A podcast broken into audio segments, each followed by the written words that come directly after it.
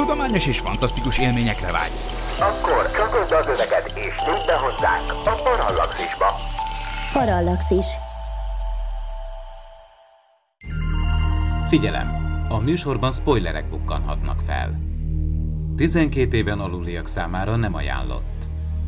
Az MD Média bemutatja. Szóval egészen elképesztő.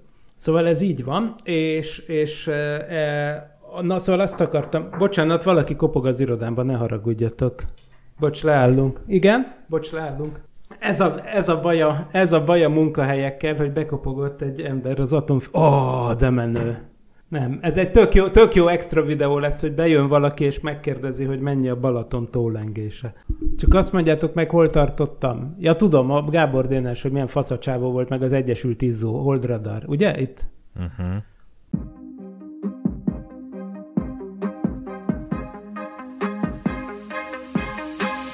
Tudományos és fantasztikus élmények Magdival, aki grafikus, Miklóssal, aki fizikus, és Ádámmal, aki nem. Ez itt a Parallaxis, az MD Media tudományos és fantasztikus podcastje. Sok szeretettel köszöntök mindenkit, ez itt a Parallaxis 62. része, a mikrofonnál Horváth Ádám Tamás. Köszöntöm állandó beszélgető társamat, Vince Miklóst, az MTA ELTE elméleti fizikai kutatócsoport tudományos főmunkatársát. Szia Miki! Sziasztok! És szeretettel köszöntöm körünkben Kassa Magdit, és kijelenthető, hogy Magdi bizony a mai téma szakértője, grafikusként ugyanis olyan speciális hologramok tervezésében is nagy tapasztalattal bír, amihez még világviszonylatban is kevesen konyítanak. Szia Magdi, köszöntelek újra a Parallaxis univerzumban. Sziasztok! Most Miklós jön.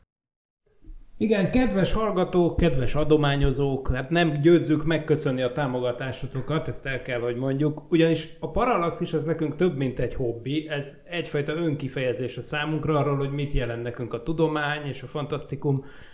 Annak reményében készítjük podcastjainket, hogy sikerül szórakoztatva feszegetnünk egy-egy film vagy sorozat tudományos megalapozottságát, vagy a tudomány és a fantasztikum egy-egy olyan metszetét, amiről szerintünk érdemes diskurzust folytatni Szóval szeretnénk mostantól a támogatásotokat viszonozni is, és ezért elindítottuk a Patreon oldalunkat, ahol csak a patronálóink számára elérhető extra videókon felül a patreon.com per parallaxis oldalon a parallaxis és hamarosan a subzsáner, tudjátok, a science fiction irodalmi podcast, a, amit ugye Claudia vezet, szóval ennek az adásai már napokkal a megjelenésük előtt hallgathatók lesznek. Arra kérünk tehát, hogyha megteheted, legyél a patronálónk, köszönjük!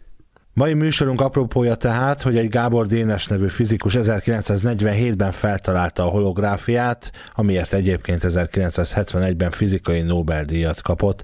Gábor Dénes 1979. február 9-én hunyt el, mai műsorunkban pedig a háromdimenziós matricákon és dísztárgyakon át a Star Trek Voyager holodokián keresztül eljutunk a világ mindenség peremére, és feltesszük a kérdést, vajon hologram-e az univerzumunk. Kezdjük talán a legelején. Mindenki látott már hologramot. Gondolom, ugye például az én fiatalságom meghatározó hologramja volt a magnókazettákon a 90-es évek elején bevezetett Mahas matrica, ami az eredetiséget volt hivatott jelezni, de a bólogató zsiráf mögött valójában maga az információ tárolás az, ami igazán érdekessé teszi a hologramokat. Hát igen, igen, az információtárolás. De egyébként érdekes, hogy ez egy ilyen generációs dolog. Persze, jó, hogy a Mahasz matricát mondod, de egy már itt van olyan generáció, aki nem tudja, hogy, hogy mi az, ugye? Vagy nem tudom. Tehát igazából most már még CD-t se vásárolnak már az emberek, de ugye régen adnan tudtad, hogy egy kazetta eredetű, hogy le volt ragasztva egy ilyen mahaszos iráffal, Na most, de egyébként ugye későbbiekben már, mikor nőttünk, nőttünk, akkor a, a persze a piákra is hologramos zár, zárjegy került, aztán még mindig van. Na, de nem biztos. Ezt nem tudom. Rég, rég volt. Már az is, már a mi élemedett korunkban. Na mindegy, a lényeg az, a Miklós hogy... régen ivott, Miklós régen ivott, akkor tudta, most már nem iszik, már nem tudta, nem így tudja. Van, így van, nem. Na, szóval az van, hogy, hogy igen, valóban itt a lényeg az, hogy háromdimenziós információt egy kétdimenziós felületen lehet tárolni, ugye ettől zseniális a hologram, A, ami viszont még zseniálisabb, és igazából egészen hihetetlen, hogy ez mitől olyan remek információtároló, hogy mielőtt, nyilván most nem úszuk meg, hogy elmeséljük, hogy, hogy hogyan, kész, hogyan kell hologramot készíteni, tehát mi a fizikája, majd igyekszem relatíve fájdalommentesen megoldani ezt a dolgot. De egyébként mi, én is csináltam hologramot, mármint, hogy konkrétan annak idején, amikor egyetemista voltam, akkor ugye az eltén a modern fizika laborban van egy olyan feladat, hogy készíts hologramot, úgyhogy mi is készítettünk, már nem emlékszem miről, de készítettünk egy hologramot. Egy... Na mindegy, a lényeg az, hogy ami szerintem a leg elképesztőbb tulajdonsága a hologramoknak, az az, hogy bármilyen kicsi része a teljes információ a teljes háromdimenziós információt lényegében tartalmazza. Akkor is csak, csak tudni kell, hogy honnan nézzük. Nyilván természetesen ez csak bizonyos közelítésekkel érvényes, de elméletileg, még egyszer mondom, ez egy egészen elképesztő tulajdonság. Tehát a, hogyha mondjuk van egy szép stegosaurus hologramod, és, és összeveszel valakivel, és elszakad, és elveszted a felét, akkor, akkor az, azzal vigasztalhatod mag. Ez megtörtént eset velem, tehát látjátok, hogy régi sebeim vannak de harmadikos koromból, de a lényeg az, hogy, hogy azzal vigasztalhatom magamat, hogy a, a meglevő fele is tartalmazza a teljes háromdimenziós képi információt. Ugye ez teljesen hihetetlen. Teljesen hihetetlen, de igaz. Most ugye a hologram az úgy készül, hogy, hogy van egy tárgyad, van, rá, ráküldesz egy fontos, hogy egyszínű fény, fénynyalábot, ezt úgy mondják görögösen, hogy monokromatikus, egyszínű fénynyaláb. Ez azért nagyon fontos, ugye, mert tudjátok, hogy a mindenféle színek az ugye amiket látunk, az, az ugye sok hullámhosszú elektromágneses hullámnak, vagyis fénynek a kombinációjából, úgy mondjuk, hogy szuperpozíciójából áll elő, és ez bonyolult. De ha csak szép, szép, egyszerű helyzetet akarunk magunknak teremteni, akkor csak egy adott hullámhosszú, szigorúan egy adott hullámhosszú fényel világítunk rá valamire, egy szép egyenes nyalábot küldünk rá, ami persze a cuccunkról erre-arra visszaverődik. Most megfelelő optikai eszközökkel, tükrökkel, meg mindenféle ilyesmivel meg lehet oldani, hogy a bejövő fénynyalábot és a cuccról visszavert fénynyalábot találkoztassuk, és akkor nyilván azok bizonyos helyeken ki fogják egymást oltani, ugye hullámokat kell elképzelni, ezek egymással interferálni fognak, egészségemre tudom, tehát ez azt jelenti, hogy a, hogy a hullámok néha ugyanolyan fázisban mi találkoznak, tehát egy hupli huplival találkozik, és akkor erősítik egymást, de olyan is van, hogy egy fölfelálló hupli a hullámnak egy lefele menővel találkozik, akkor meg kioltják egymást. Tehát lesznek egy ilyen erősítési, kioltási mintázatok, úgy hívjuk, hogy interferencia kép. Na most, hogyha ezt az interferencia képet egy lemezre rá tudjuk vetíteni, és azon mint egy, tényleg mint egy fotólemezre le tudjuk menteni, lényegében, akkor innentől kezdve nyert ügyünk van, mert hogyha erre ugyanazt a fényt ráküldjük, az úgy fog megtörni ezen az interferencia mintázaton, hogy ami kialakul, az egy valódi, idézőjelben, de valódinak tűnő háromdimenziós kép az eredeti tárgynak. Amihez persze egy, elég az információt egy kétdimenziós felületen tárolni. Most ez nyilvánvaló, hogy mondom sem kell, hogy óriási dolog, hogy háromdimenziós információt kétdimenziós felületen tudunk tárolni. Szinte hihetetlennek tűnik.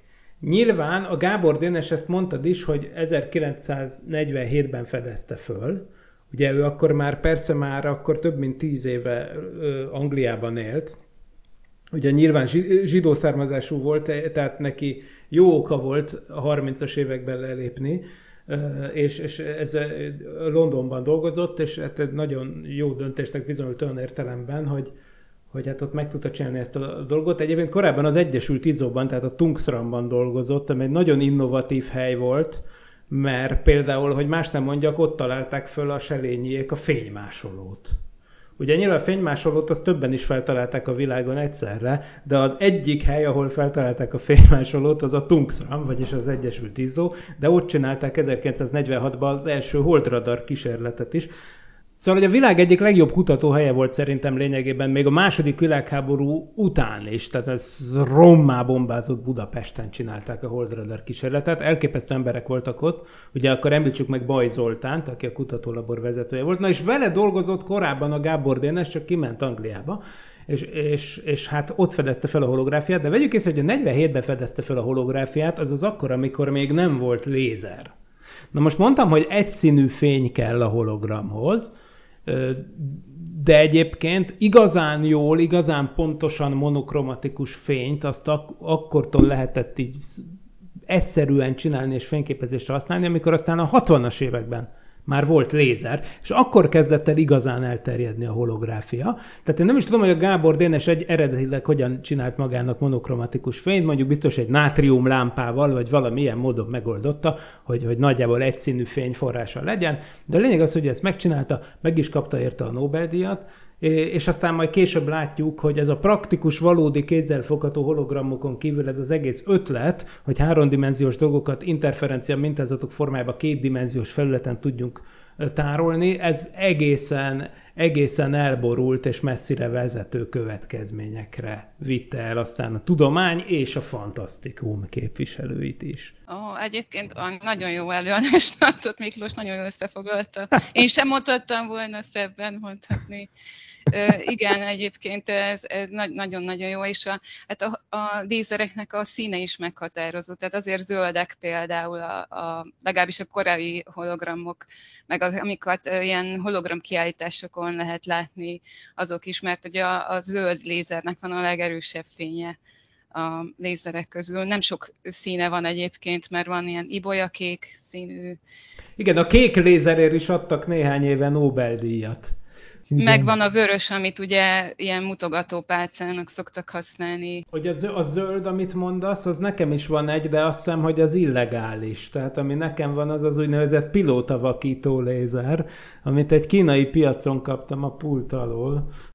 Hát igen, hát tudományos célra lehet használni, úgyhogy fogjuk rajta tudományos célra használni. De meglepő módon egyébként az ibolyakék az, ami igazán veszélyes, mert annak ugye nem annyira erős a fénye, viszont a, a szemrongálása az meg a legerősebb. Tehát így, uh-huh. igazából tehát az, az lenne a legdurvább, hogyha az lenne. De biztos azért, mert UV. Ugye, mert az van, hogy a, a szemed nem látja a fényt, mert az ultraibolyában van egy része, és ezért nem húzod, nem húzod össze a pupilládat, hogy védekezz, mert nem látod, de közben jön be a számodra láthatatlan UV, ultraibolya fény, ami nyilván egy részét kiteszi. Bár nem tudom, nem tudom, te nem tudom, hogy van ez. Mert ugye elvileg ez egy egyszínű, monokromatikus cucc. Szóval... Hát nekem egyszer egy, egy ilyen hologramos kísérlet során volt, hogy véletlenül be világítottunk, a, tehát hogy lézeres kísérlet volt, és hát nem is annyira hosszan, de bevérzett a szemem tőle, tehát azért jobb, hogy nem a pupillámat találta el. Milyen jó, hogy nincsen glutén a lézerben. Igen. Na de, de figyelj, hogy, hogy zajlik egy ilyen kísérlet, meg miféle? Tehát ez amikor fényképeztek valamit például? Vagy hát, hogy, ö, hogyan? Nagyon sokféle dolgot kikísérleteztünk a, a hologramgyártás során, ö, mert hogy új technikákat is fedeztünk föl, tehát olyanokat is, ami, ami nem is volt korábban más országokban se. De egyébként a hologram kutatás az egy ilyen külön terület is. Nagyon sok ilyen hologramos cég van, és vannak hologramos kiállítások, ahol megosztják egymással ezeket a kutatási eredményeket, úgyhogy ez egy folyamatosan fejlődő tudomány. Nem csak az volt, hogy egyszer valaki felfedezte a hologramot, és akkor mostantól mindig ugyanolyat csinálunk. Meg ráadásul, amit Ádám mondott az elején, ez a Mahasznak ez a bólogató zsiráf matricája, tehát igen, ez egy ilyen korai, meg, meg egy bizonyos korosztály tényleg tudja, hogy mi volt ez, de hát nagyon sok mindenre használnak ilyen biztonsági matricákat. Hogyha csak azt hiszük a pénz az alapvető, hogy azon van egy ilyen hologramcsík, de, de nagyon zárjegyekre is, a, a italokra, amiket mondtál, de, de nem csak ezekre, tehát mindenhova olyan helyekre használják, ahol az a cél, hogy ne lehessen hamisítani azt a dolgot, mert a hologramot most Inkább azt mondanám, hogy borzasztó nehéz hamisítani, mert azt azért nem, ne állítsuk semmiről se, hogy lehetetlen, de hát olyan technológia kell hozzá, hogy hamisítsák, ami azért nem úgy van, hogy otthon a kis sufniba összerakok valami hologramot, mert az nem így működik. Úgyhogy e, ilyen célokra használják, és mi is ilyen célú hologramokat készítettünk, tehát biztonsági célokra. Ezek digitális hologramok voltak, tehát ez már nem ez a kirakok egy tárgyat és megvilágítom lézerrel típusú volt, de nagyon sok olyan összetevőt találtunk ki hozzá, hogy minél kevésbé lesz hamisítani még ezen belül is. Tehát például, amit nagyon kevesen tudnak, hogy a hologramoknak a, vannak külön biztonsági elemei, ami olyan, hogy, hogy úgy átlagos emberek is értsék, amit mondok, hogy olyan, mint amikor mondjuk egy pénzt megnézünk, akkor azon vannak különböző elemek. Vannak rajta például ilyen mikrofeliratok, akkor van az, amikor megvilágítjuk UV-fényel, és akkor látszik valami külön ábra, Szóval ilyenek vannak rajta. Most a hologramon belül is vannak biztonsági elemek, amik, amiket csak azt tud, aki ért a hologram mintázathoz. És például, például van egy olyan biztonsági elem, az egyik kedvencem volt, amit úgy hívnak, hogy rejtett kép, ami olyan, hogyha azon a, egy bizonyos ponton, amit tudod, tudod, hogy hova kell világítani lézerrel, például ilyen lézerceruzával, amikről beszéltünk, hogy oda világítasz a hologramra, akkor kivetít egy képet és nem csak azt tudja kivetíteni, hogy kivetít egy képet, hanem akár mozgóábrát is, de azt nyilván úgy, hogy mint egy rajzfilm, tehát hogy így végig kell húznod mondjuk egy csíkon, és akkor különböző fázisú képeket vetít ki, és akkor ez összeáll egy mozgóképpé. És például ez is egy biztonsági eleme a hologramnak, most így, onnan például meg lehet állítani, hogyha valaki megkérdezi, hogy ez most hamisítványa, hogy én tudom, hogy hova kell világítani, és akkor ha nincs erről, ezt azért elég nehéz mondjuk utólag megcsinálni, hogyha valaki nem tudja, hogy azon volt egy rejtett kép. De egyébként, aki, tehát egyébként hologram hamisítók ezek szerint léteznek? Tehát csinálnak léteznek. olyan zár, tehát ő, ő, ő, ő, nekik is van egy rendes lézeres laborjuk otthon, és vagy, vagy ilyenkor, vagy egyébként azt is akartam kérdezni, hogy amikor nem fényképről van szó, hanem mondjuk egy zebráról, akkor ugye vannak olyan számítógépes programok, ami lényegében ki, kiszámolja, hogy hogy kell nyomtatni ezt a hát mondanám, hogy Frenél lemezt, de nem akarok itt, tehát hogy ezt a micsodát, szóval ezt a interferencia mintázatot, amit lényegében rá kell nyomtatni a filmre, vagy ez hogy, hogy történik? Hát igen, a, a hologramnak is van egy, tehát amikor megtervezek egy hologramot, ugye én digitálisan tervezem meg, ezt egy gyárnak küldöm át, és a gyár egyrészt egyébként ez, ez egy hosszabb folyamat, mert ugye a gyárt visszaküldi nekem a, a gyártási képet, amit Aha. én megnézek, és jóvá hagyom, mert ugye valamikor megváltoztatnak benne dolgokat, mert mondjuk azt mondják, hogy ú, ezt nem tudjuk megcsinálni így, vagy másképp gondoljuk, így kéne megcsinálni, és akkor én nekem ezt még meg kell néznem. Meg hát nyilván ez pénz kérdése is, mert a, tehát a minél több biztonsági elemet pakolunk bele egy hologramba, annál drágább, és, és ezeket a biztonsági elemeket, meg mindent, tehát hogy, hogyha készen van mondjuk így a gyártási terv, és jóvá hagytam én is, meg a gyár is, akkor megcsinálnak hozzá egy, egy, sta, egy lemezt, uh-huh. egy ilyen, mondjuk úgy, hogy stancot, uh-huh. ami, amiből utána le tudják gyártani magát a hologramot. Na most ez a lemez a legdrágább az egész gyártási mhm. folyamatban. Sokan azt hiszik, hogy a hologram a drága, de nem a hologram a drága, mhm. az már amikor már, mit tudom én, minél többet gyártunk bele, tehát mondjuk, hogy százezres nagyságrendben gyártunk le egy hologramot, akkor az már nem drága. Minél, tehát hogyha mondjuk egy milliót gyártunk le belőle, akkor már szinte fillérekbe kerül, hanem maga az az első lemez a gyártása az, ami nagyon drága. Tehát amikor te egy hologramot tervezel, akkor igazából egy lényegben egy egy háromdimenziós tárgyat tervezel, és akkor egy szoftver lefordítja azt a megfelelő interferencia mintázatra, amit megcsinál ez a nyomda, vagy én nem tudom milyen cég, aki legyártja, vagy, vagy hogy, tehát, hogy ez igazából a tervezői oldalról hogy néz ki egy hologram tervezés, így, hát ha ezt egyáltalán lehet illusztrációk nélkül hangban elmondani egy hang, hangalapú podcastben, tudom, ez szép kihívás, de Szóval hogy kell elképzelni? Ezt úgy néz ki, hogy például, hogyha megmutatnám valakinek azt, hogy én hogyan ö, terveztem meg egy hologramot, abból mondjuk úgy, hogy egy, egy mezei átlagember semmit a világon nem tudna Aha. kinézni, hogy ez Ezt micsoda. Gondolom. Mert hogy ezek különböző rétegeket tervezek meg, hogyha valakinek, mondjuk ha valaki azért valamelyest foglalkozott mondjuk grafikai programokkal, akkor, akkor hogyha azt mondom, hogy léjereken tervezzem meg a hologramot, akkor úgy az már úgy érthető. Tehát különböző rétegei vannak, és ez adja, ugye a különböző rétegek azok a mélységeket is jelentenek, amikor majd megvalósul a hologram, ugye ennek azért három dimenziója lesz, akkor is a digitális. És ezeket a, a léjereket én külön megtervezem, gyártási, megvan egy, hát hogy hogy kell a gyártási képnek kinéznie, az egy külön Aha. dolog. De amikor például nekem úgy kellett megtervezni egy hologramot, hogy ezt mondjuk egy cégnek kell megtervezni, akik csak annyit küldtek át, mint tudom, átküldték a logójukat, és akkor mondták, hogy de valami mit tudom én, szőnyeg minta legyen, mert általában ugye a, a fóliákat mikor terveztük, akkor a, ahhoz a szőnyeg mintát kell tervezni, az azt jelenti, hogy, hogy többször ismétlődik ugyanaz a minta, és akkor az egy ilyen összeáll képet ad ki. Szóval nem tudom, ezt érthető. Aha, igen, mondom. igen, igen, szerintem igen. Szóval, hogy én ahhoz már különböző mintázatokat, különböző effekteket tervezek hozzá, hogy azért az így látványos is legyen.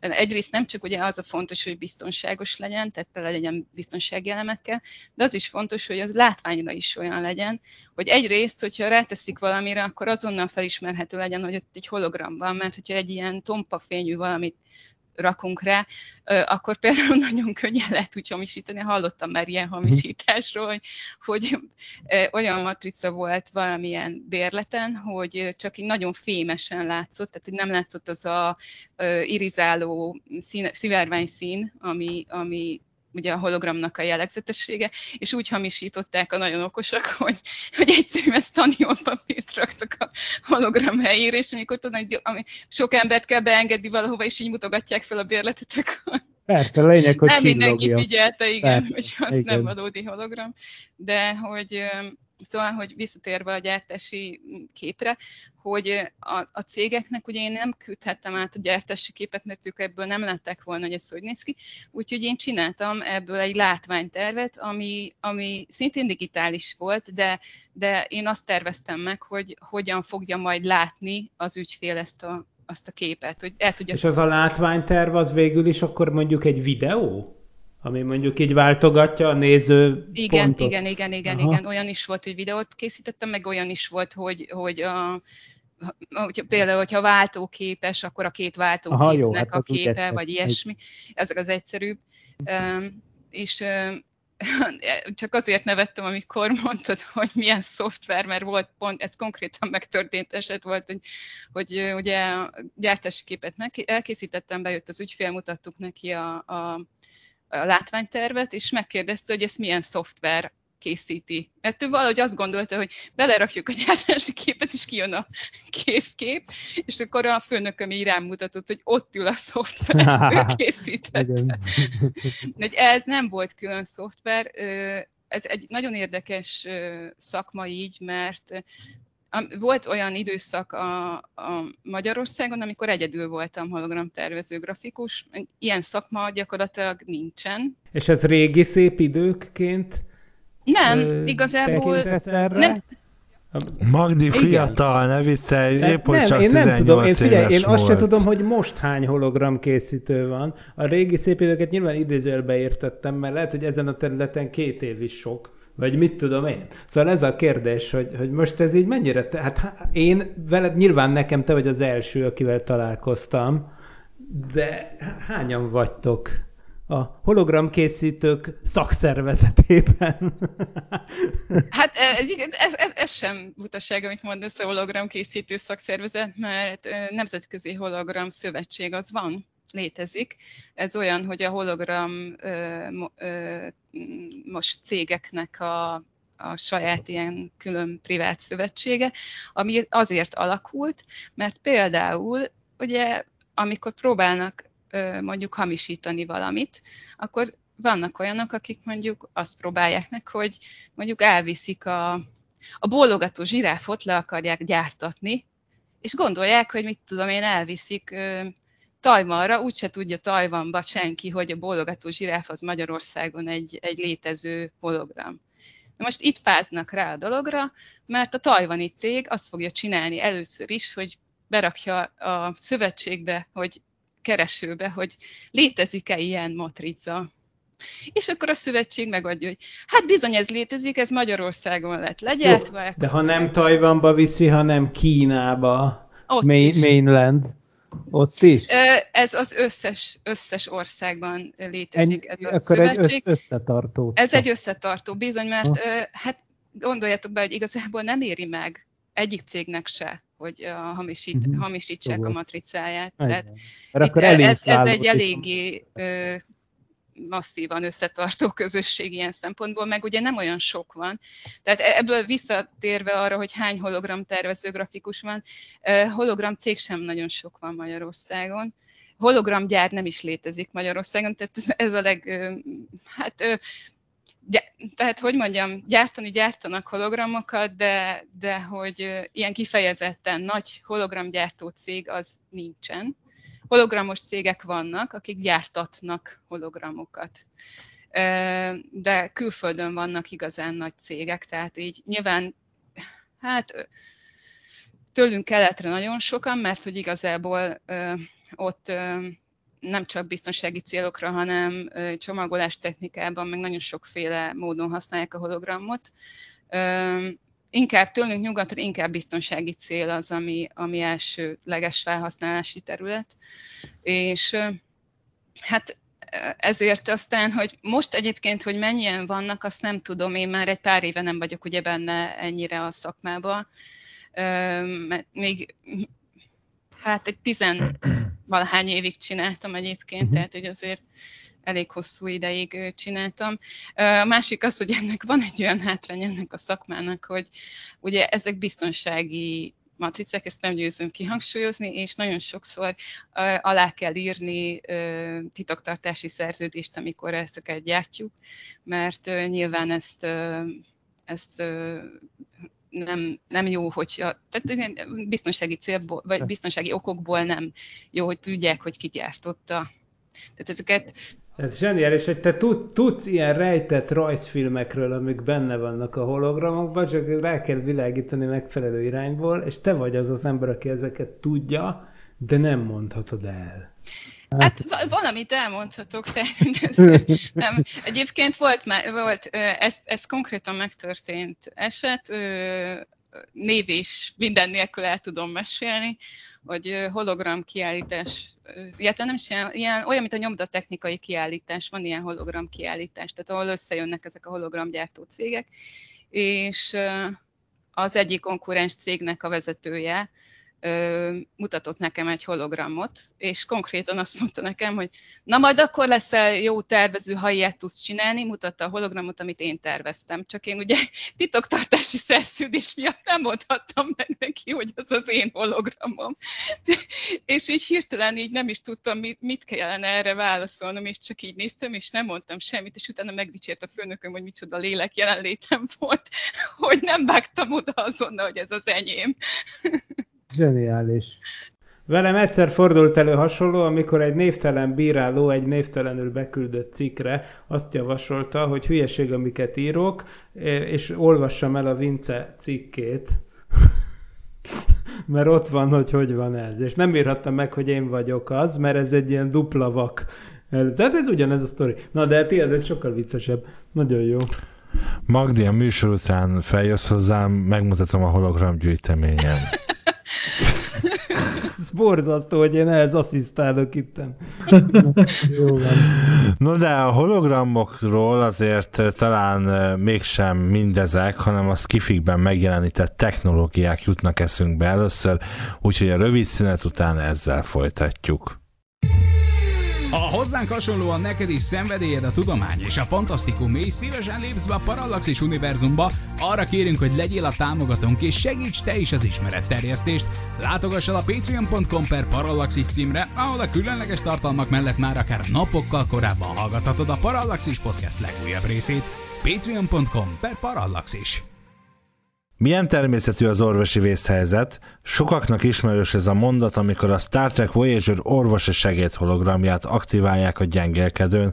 Engem kifejezetten érdekelne, hogy technikailag, technológiailag mennyire állunk a megvalósítástól. Értem ezt arra, amit a Star Trek sorozatokban látunk, holofedélzet, hologramos kommunikációs eszköz, vagy a már említett orvosi segéd hologram. Igaz, az OSH tulajdonképpen egy mesterséges intelligencia, de mi most elsősorban csak mint hologram fogjuk vizsgálni a vázolt elméletet.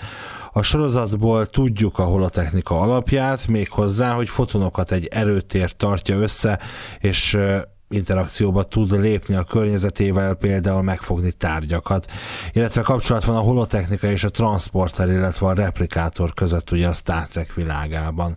Na de az eredeti kérdésem mégiscsak az, hogy milyen messze vagyunk, tehát hogy értem én azt, hogy egy menő biztonsági elem, a hologramos matrica, és jó pénz van benne, és szükség is van rá, de én orvosi segéd hologramot akarok aktiválni, vagy holofedélzeten holoregényeket játszani alkalmas egyáltalán ez a technológia, vagy ugyanarról a dologról beszélünk? Én szerintem a holofedélzetet meg csak-csak el tudom. Na, elmondom, mi van. Tehát az a probléma, hogy a Star Trekben levő holodoki, vagy a holodeck, dok és deck, de érdekes. Szóval ezek a dolgok ugye olyan dolgok, amiket itt konkrétan meg lehet fogni. Tehát amiket volt a, kül, küldtél az adás előtt ilyen számomra teljesen szekunder szégyent kiváltó videókat, amikor a holo, hologram doktor éppen tapizza az űrállomás parancsnok nő. Tehát Persze lehet, hogy ez csak kép, nyilván ez csak képzeli a hologram. Nem tudom, mindezt majd elmondjátok, de a lényeg az, hogy nagyon úgy tűnik, és a holodecken történő sztorik, az hogy van magyarul a holodeck? Holo, holofedélzet. Fedélzet, nyilván, jó, hülye vagyok én is. Na, szóval a, a holo, holofedélzeten játszódó dolgok is mind olyanok, amiket úgy meg lehet fogni. És akkor itt van ez a szöveg, amit mondtál, ami, amivel ugye nyilván nekem kell valamit reagálnom, mint fizikusnak, hogy a fotonokat egy erőtér tartja össze és interakcióba tud lépni a környezetével. Ugye valahogy így mondtam. Igen, de a felsejlet benne, és bocsáss meg ezt elsősorban a, a Stargate rajongó ö, hallgatóinak mondom, az az epizód, amikor ugye a 200. részben a, a Csillagkapu sorozatban ugye kifigurázzák többek közt a Star Trek-et is, és akkor ugye azt mondja Carter ezredes ott ebben a elképzelésben, hogy hogy a szingularitás fel fog robbanni, és később már a normál jelenetben konstatálják, hogy e, ebben, ebben nincs egy igaz szó. Tehát tulajdonképpen, mikor ezt így elmondtam, ezt az előtér tartja a fotonokat egybe, azért egy kicsit, kicsit Ugye, ez, érzem a párhuzamot. Nézd, tegnap délutánom annak jegyébe telt, hogy ilyen szövegeket írtam, mert képzeld el, hogy egy, egy felkértek, hogy egy, egy űrös filmsorozatnak egy meg nem nevezett tévécsatorna szinkronos verziójához írjak háttérnyüzsiket. Ugye a háttér nyüzsi az az, amit a háttérben nyüzsögnek az emberek, nem lehet tessék kihallani, és nyilván, de hogy izé, vagy valami komoly irányítóközpontban és ugyanilyen mondatokat írtam tonna számra, hogy a... a lényeg, hogy a fegyverek mindig a maximumon, legy- maximumon legyenek, tehát az, az lényeg. Ez zseniális, igen, ilyenek kellenek. Maximális szuboptimális a torlónyomás a rendszer hetes panelén. Tehát mindenféle baromságon, minden, de kifejezetten élvezetes volt. Na, oké, okay. szóval igen, ezek ilyen szövegek. Tudjuk jól, hogy Hollywoodban úgy írják ezeket a szövegkönyveket, hogy megírja a forgatókönyvíről a szöveget, és ott vannak ilyen üres helyek, és akkor oda van írva, hogy ide kell a science blabla, és akkor jobb esetben odaadják egy igazi kutatónak, hogy írjon bele science blablát, mint például a Big Bang Theory esetében odaadták mondták igazi fizikusoknak, hogy ezt töltsék föl. A legtöbb science fiction sorozat esetében viszont ugye egyszerűen tolnak egy adag bullshit-et.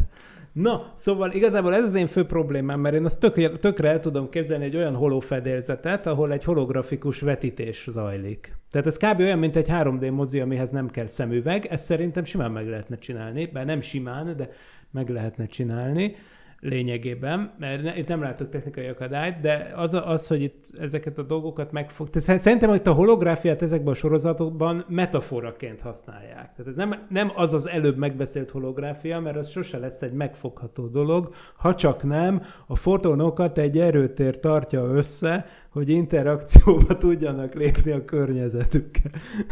szóval szerintem ez így. Tehát a kérdésedre, mikor jutunk el oda? Hát ha a hologram az az, amiről eddig beszéltünk, akkor soha.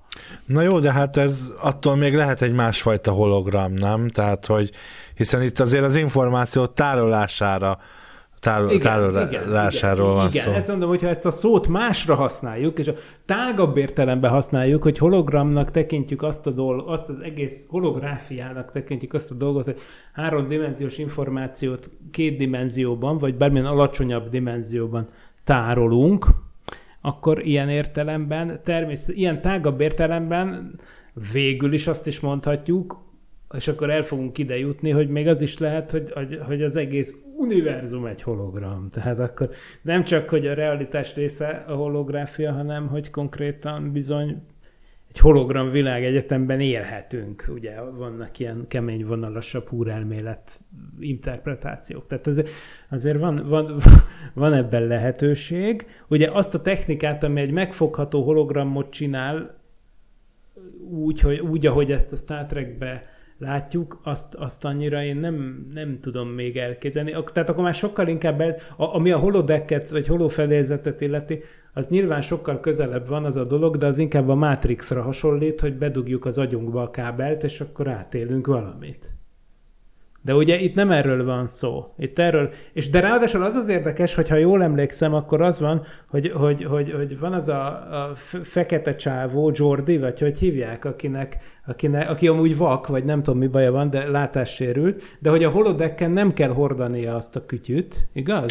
Akkor is hordja, csak nem látszik. Ja, hogy akkor is hordja. Jó, mert ezt Igen. akartam megérteni, hogy a holodeck az közvetlenül az agy, agyban generálja a holográfiát, vagy nem, a az a szemen. valódi, valódi Ja, megfogható. Ja, értem. Star Trek ennyire nem megy messzire, de mondjuk ha egy új De- Netflixes sorozat lenne.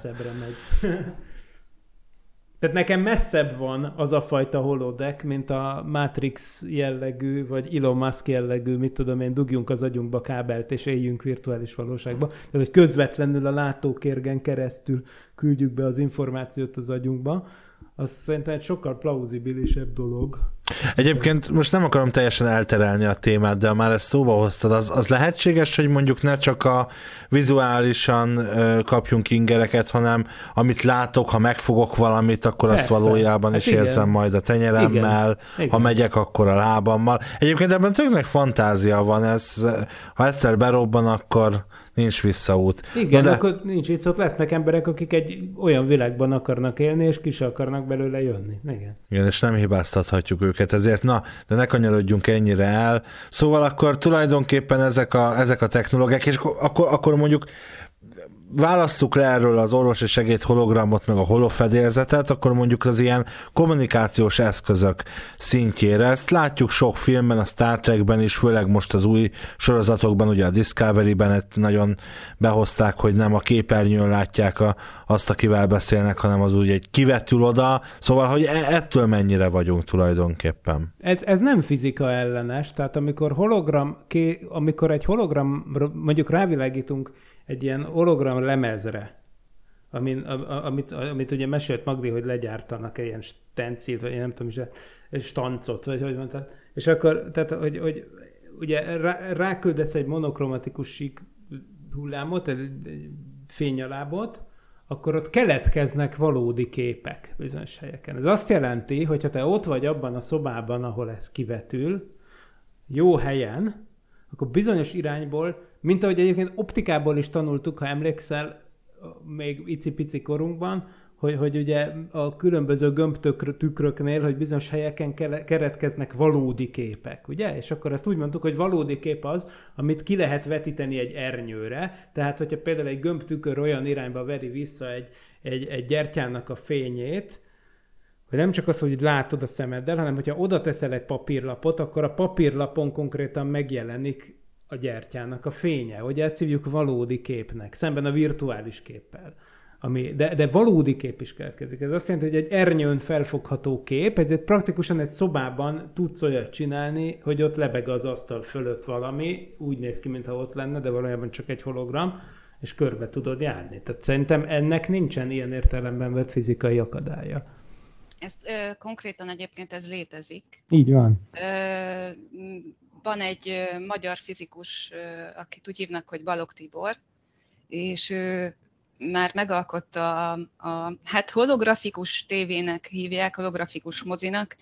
Azért nem ugyanaz a technika, mint, mint a, a maga, a holo, tehát ezek a hologram képek nem ugyanazzal működik, de lényegében, ami, amit Miklós elmond, ez, ezt már meg tudják csinálni, tehát hogy mondjuk a tévéből kijön a kép, és nem kell hozzá szemüveg, de ez az érdekes, hogy nem kell hozzá ez, amilyen moziban felrakjuk a, a szemüveget hozzá, hogy ezt így lássuk, és a moziban is meg tudják csinálni ugyanezt. Tehát, hogy mi úgy látjuk, mintha kijönne a vászonból a kép. Uh, annyi, hogy, hogy uh, csak, csak egy ami, ami a hátránya, hogy van egy bizonyos szög, amiben lehet ezt látni, és az elég szűk ez a Igen. szög. Tehát, hogy nem, nem tudnánk mondjuk még ilyen, ilyen igazán nagy tömegvetítéseket csinálni ebből, de én láttam működés közben, meg ismerem Balog Tibort személyesen, úgyhogy beszélgettem is vele, és például beszélgettünk erről, hogy, hogy lehetséges-e, hogy ez egyszer majd a mozikba bejön, és mondta, hogy igen, ilyen kísérletek vannak, sőt olyan is van, hogy, hogy egyelőre ugye az a probléma vele, hogy ez egy prototípus egyelőre, és mint minden prototípus baromi drága. Mihelyt ez tömeggyártás lenne, akkor már, már jóval ö, kevesebb lenne az ára. És hát nyilván ameddig a, ebbe a mm, szemüveges 3D-s moziban pénz van, addig addig nem fogják bevezetni a holografikus mozit, és nem fogják azt fejleszteni.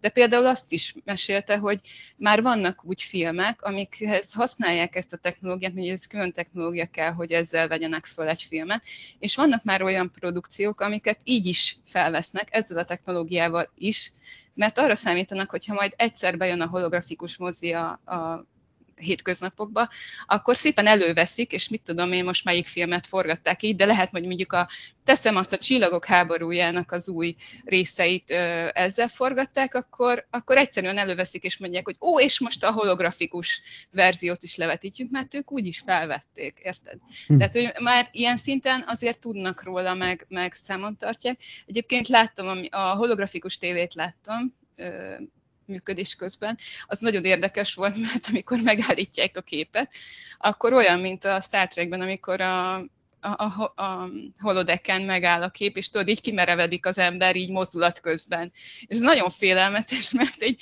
gesztus közben is így ki tud merevedni, és ez olyan nagyon furcsán néz ki. És ugye valamelyest ugye körbejárható, tehát hogy 3D-be látod, és tényleg furcsa, hogy, hogy ott egy ember is úgy megállt a mozdulatban. Nagyon De csak egy ki, ugye, ha jól értem, amit mondtál, meg amit én is gondolok erről, hogy ez a valódi kép, ez csak ilyen korlátozott hely, helyekről észlelhető, tehát hogy csak egy kis szögtartományon belül tudod Körbejárni, Igen, hát ugye? igen, tehát nem nem, az van, há- hogy a nem 360 szobában- fokban, igen, nem, nem, igen. nem, nem, nem, nem, nem, csak Aha. egy bizonyos szög a képernyő előtt, de, de ott tökéletes, tehát Aha, ö, aha. Nem, nem úgy kell elképzelni, hogy valami halovány, valami képet látsz, hanem ez teljesen tökéletesen 3D-ben lát. Fú, ez szenzációs, ezt ki akarom próbálni.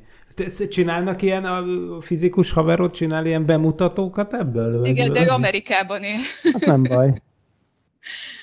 Volt Na. már, Magyarországon volt, amikor én láttam, tehát ö, szerintem hozzáférhető, úgyhogy Érdekes, hát hogy össz, mind- összehozva. minden- Igen, eleve, hogy a hologram egy magyar találmány, ugye el is mondjuk orba szájba, ugye nyilván Gábor Dénes, min, izé, meg, meg, meg, ez is ugye kiderül, hogy itt is magyarok ö, gyártják a spanyol viaszt, és ehhez képest vicces, amit mondtál, hogy viszont Magyarországon nincs hologram gyár. Igen. Na nem baj. Hát ö, ö, egyébként ö, visszatérve még a Gábor Dénesre, de azért így maradva egy kicsit e- ezen a vonalon is, ö, például ö, Gábor Dénes díj is van, ami egy innovációs díj, amit minden évben kiosztanak, ö, és ö, na, e- ehhez a díjhoz én terveztem a matricát, amin Gábor Dénes van. És ez egy külön kanosszajárás volt, hogy ezt a matricát el tudjam készíteni. Először is megkerestük, mert hogy Gábor Dénesről készült hologram, magáról Gábor Dénes. Tényleg? Igen, Ez hihetetlen. Jó. És megkerestük ezt a hologramot, de sajnos egyébként ez a hologram lemez el van törve egy kicsit, tehát hogy így már eleve sérült volt, de ez még nem lett volna baj, de először ebbe gondolkodtunk, hogy esetleg a hologram lemezről készítünk egy másik hologramot.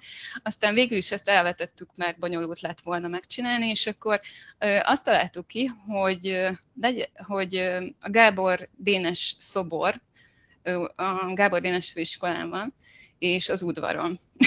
és azt találtuk ki, hogy, hogy körbe fotóztam a, a szobrot teljesen, tehát hogy így úgy, hogy egy, egy meghatározott távolságra voltam a szobortól, és így körbe mentem, és ebből készítettem egy 3D-s képet, a szobornak tulajdonképpen egy 3D-s animációját, és ebből készített, vagy csináltam meg a gyártási tervet, amit, amit ugye a gyár legyártott, és ők is el voltak tőle állva, mert ugye ez nem szokásos, hogy tulajdonképpen egy valódi tárgyról készítettem digitális hologramot, és az annyira kuriózum volt, amikor ezt először megcsináltuk, hogy a gyár elkérte, hogy promóciós célra használhassák a hologramot, hogy ez mennyire kuriózum volt, hogy ez Gábor Dénesről készült. Ja, hát Úgyhogy 2011-ben volt egyébként ez elkészítve, de azóta is minden évben ugye ez, ez a hologram kerül a Gábor Dénes díjra, szóval, hogy ilyen típusú információ tárolásra is alkalmas, illetve hát, hogy még mondjak valami kuriózumot információtárolás szempontjából, itt van pont a kezemben most így, nyilván a hallgatók nem fogják látni, ti látjátok, ekkora darab hologram. Ez egy csegyártmányú hologram, Prága városa van rajta. Azt kell tudni erről a hologramról, hogy 500 ezer dpi felbontású. Hm. Hát az 500 ezer DP-ről azt kell tudni, hogy aki nyomdai körökben járt, és azt tudja, hogy egy sima mondjuk egy újság, az mondjuk olyan 300-600 DPI-vel dolgozik körülbelül. És ez 500 ezer DPI, tehát ennek olyan a felbontása, hogy ez a, ezen a tehát nagyjából pont egy incs hosszú nagyjából, ha jól látom, tehát nagyjából egy irányba 500 ezer képpont. Mert én látom ugye a videón, amit hallgatok, nem, hogy ez tényleg egy kb. két és fél centis cucc. Aha. Most e- ezt, ezt, a, ezt a képet, ezt, ezen rajta van Prágának a műhold felvétele, illetve rajta vannak az összes utcájának a neve. Tehát ez azt jelenti, hogy ezt úgy tudod csak megnézni, hogy speciális horosz, horoszkóp. Olyan adás. Olyan adás. Spirituális, nagyon spirituális, bocsánat. Tehát ezt csak úgy tudod megnézni, hogy speciális mikroszkópot használsz hozzá, aminek olyan felbontása van, hogy ezt az 500 ezer dp-t meg tud nézni. Tehát ilyen típusú ö, információtárolásra is alkalmas, amit teljesen meglepő szerintem. Ö, igen, igen, most e, ez egyébként még, anna, még visszanyúlik egyébként Stephen Hawking munkásságához, meg az ő Beckenstein nevű doktoranduszának a munkásságához, akik ugye annak idején a 70-es években kimutatták, hogy a hogy ugye, na, szóval van baj, a fekete lyukakkal sok baj van. A, a fekete lyukak ugye tudja már minden paralaxis hallgató, hogy mi az a fekete lyuk, úgyhogy a lényeg az, hogy ami oda bejut, az nem jön ki. Ugye nagyjából erről van szó. Egyes első közelítésben ez így igaz. Na most viszont a kérdés az, hogy mi történik azzal az információval, ami belemegy a fekete lyukba, hiszen a világ egyetemben ugye információ, nem, nem volna szép dolog, ha információ el tudna veszni teljesen. Ugye vannak erre vonatkozó megmaradási tételek lényegében. Bajba kerülne a kvantummechanika is, hogyha például megoldható lenne, hogy Na mindegy, szóval a lényeg az, hogy, hogy mindig ez egy probléma volt, hogy, hogy hogy, hogy van a világ egyetemnek egy olyan része, konkrétan a feketők belseje, ahonnan semmilyen információ nem jut ki, tehát nem őrződik meg semmi arról az anyagról, amit beledobtál. És aztán kiderült, hogy ez, te, ez nem teljesen igaz. Ugye egyrészt például kiderült, hogy a feketők információ tartalma, amit fizikus csúnya szóval entrópiának is lehet mondani, az entrópia nevű fizikai mennyiség arányos egy rendszer mikroállapotainak a számával, vagy lényeg az információ tartalmával, mondjuk így. Tehát, hogy ha minél több információt, tehát mondjuk cuccot teszünk be a fekete lyukba, a mérete a fekete lyuknak, amit kívülről látunk, amit eseményhorizontnak hívunk, az a fekete tartomány lényegében, amit be nem látunk már be kívülről, annak az egyre nő. Na de hogy nő? Érdekes, hogy nem a be, bejutó anyag mennyiségével, ami nő, ami azt jelenteni egyébként, hogy, hogy a bejövendő információval köbösen nő, tehát hogy mondjuk, hogy egyre nagyobb gömbé válik, hanem a felülete nő egyenesen arányosan a belehulló információval, vagyis úgy tűnik, hogy az infor, belehulló információ nagysága az a fekete lyuk felületével, és nem a térfogatával arányos. Tehát egy kétdimenziós dologgal arányos a belehulló információ, és nem egy háromdimenziós dologgal. Most aztán a Hawking felfedezte, hogy azért valamilyen kvantumeffektusok során, amit most nyilván nem fogunk elmesélni, de azért tele van vele az internet, azért valahogy mégis jön kifele információ, vagyis valami mégis jön kifele ilyen virtuális részecskék a fekete lyukból, és akkor kiderült, hogy végül is az információ is megőrződhet ennek a kijövő sugárzásnak a kis fluktuációiból, és mi, mi van még egyszer? Tehát bement egy csomó adat, az összes, tehát háromdimenziós cuccok hullottak bele, és arról elvileg minden információ megőrződhet a felületen, a ki, az úgynevezett Hawking sugárzás kis fodrozódásaiban. Hát mi ez, ha nem egy hologram? Háromdimenziós infót tárolunk kétdimenziós felületen, a fekete lyuk felületén. Na innen jött az ötlet, hogy mi van akkor, ha a fekete lyuk felülete az egy hologram. Aztán ezt a Leonard Susskind, amerikai fizikus, ezt nem átallotta továbbvinni ezt a gondolatot, hogy mi van, hogy ez nem csak a fekete lyukak felületére vonatkozik, hanem bizony az egész univerzumra elmondható, hogy lényegében a harmadik dimenzió az tulajdonképpen. A másik kettőbe van lényegében belekódolva, logikailag hasonló módon, mint ahogy ugye a kétdimenziós hologramon a háromdimenziós információ szerepel. Ebből persze az az információs következik, hogy igen, ahogy a hologrammal elmondtuk ezt a felfoghatatlan dolgot, minden kis rész tartalmazza az összes nagy részre vonatkozó információt, hogy az univerzumnak magának is van egy ilyen leskálázódó tulajdonsága, ami ezzel analóg. Ez következne belőle. Tehát egy pici darab tartalmazna információt a nagyra, ez már olyan már-már, mint amik a fraktálok esetében hallhattunk ilyesmikről. Na, ez nagyon messze messzire vezet. Ezt nyilván egyrészt nem értem, mert nekem ez egyáltalán nem a szakterületem, másrészt meg, még ha érteném, és nyilván reménytelen vállalkozás tenne ezt elmondani két percben, vagy bárhogy. Szóval a lényeg az, hogy igen, van ez a holografikus univerzum elmélet, és elképzelhető, hogy nem csak a fekete lyukak felülete hologram, ugye az is egy elmélet lényegében, hanem az egész világegyetem ilyen értelemben hologram, Hát, hogy aztán mi lenne nekünk, miért lenne nekünk az jó? Hát én azt hiszem, hogy azért lenne jó, mert a húrelméletnek bizonyos uh, szimetria tulajdonságait jobban meg lehetne magyarázni, hogyha ez így lenne. Tehát ez nem, egy jó, nem csak azért merült fel, hogy mennyire fancy jópofa ötlet, hanem az Askindék ezt úgy gondolják, vagy úgy gondolták, hogy ezzel valami ismert tulajdonságát a világnak meg lehetne magyarázni, amit máshogy nem. Szóval ez egy kikényszerített elmélet, de mondanom sem kell, hogy ez nem egy általánosan elfogadott vagy igazolt elmélet, szóval ez van. Szóval végül is érdekes záró gondolat, hogy lehet, hogy az egész világegyetem egy hologram. Magdi, te mit gondolsz? Szerinted? Szerinted hologram? Hogyha feltételezzük, hogy az egész világegyetem egy hologram, én csak arra lennék kíváncsi, hogy ki tervezte. Uh. Na hát ez, így kell befejezni egy adást. Arra mondjuk én is kíváncsi lennék. Pedig én nem is vagyok hologram tervező. Műsorunk végén pedig engedjetek meg nekünk egy kis önpromót. Március 7-én ugyanis új podcast indul a Parallaxis univerzumban. A minden hónap első hétfőjén délután 18 órától elérhető adások középpontjában egy-egy skifi regény áll, amelyet az egyórás epizódok során a meghívott vendége társaságában vitat majd meg. Ivan is Régel Klaudia, Bakonyi Csillagászati Egyesület alapító tagja, aki itt van velünk most. Szia Klaudia! Sziasztok! Kérlek, mesélj arról, hogy ki lesz az első vendéged, és hogy miről fogtok beszélgetni a Subzsáner első adásában.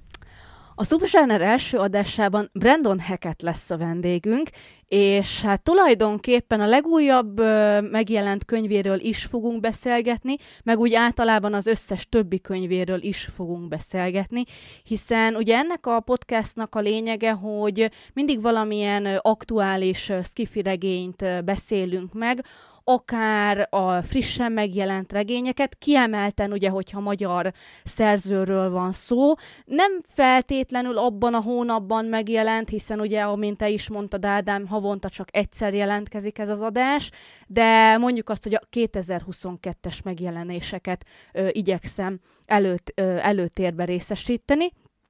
És azért Brandon Hackettről szerintem elmondható, hogy a, a hazai kortás skifi irodalom egyik vezető személyisége, vezető alakja, úgyhogy én nagyon örültem, hogy elfogadta a meghívást a műsorba, és nagy izgalommal várom a, a regényeinek a kibeszélését. Na, igazság szerint a, már nagyon régóta szerettem volna indítani egy köd, könyves, hát valamilyen műsor, tehát még, még ez annak idején kiforratlan volt, és ugye amióta elkezdtem podcastelni úgy, úgy élénkebben, tehát gyakorlatilag tavaly óta, amikor ugye ti is felkértetek, aztán ugye saját podcastom is indult, akkor úgy, úgy jobban átgondoltam, hogy, hogy ezt a könyves podcastot hogyan lehetne ö, hát valahogy megcsinálni, de ez eredetileg, az, az eredeti ötlet az úgy volt, hogy úgy, úgy Alice ment, tehát mindenféle könyvvel kapcsolatos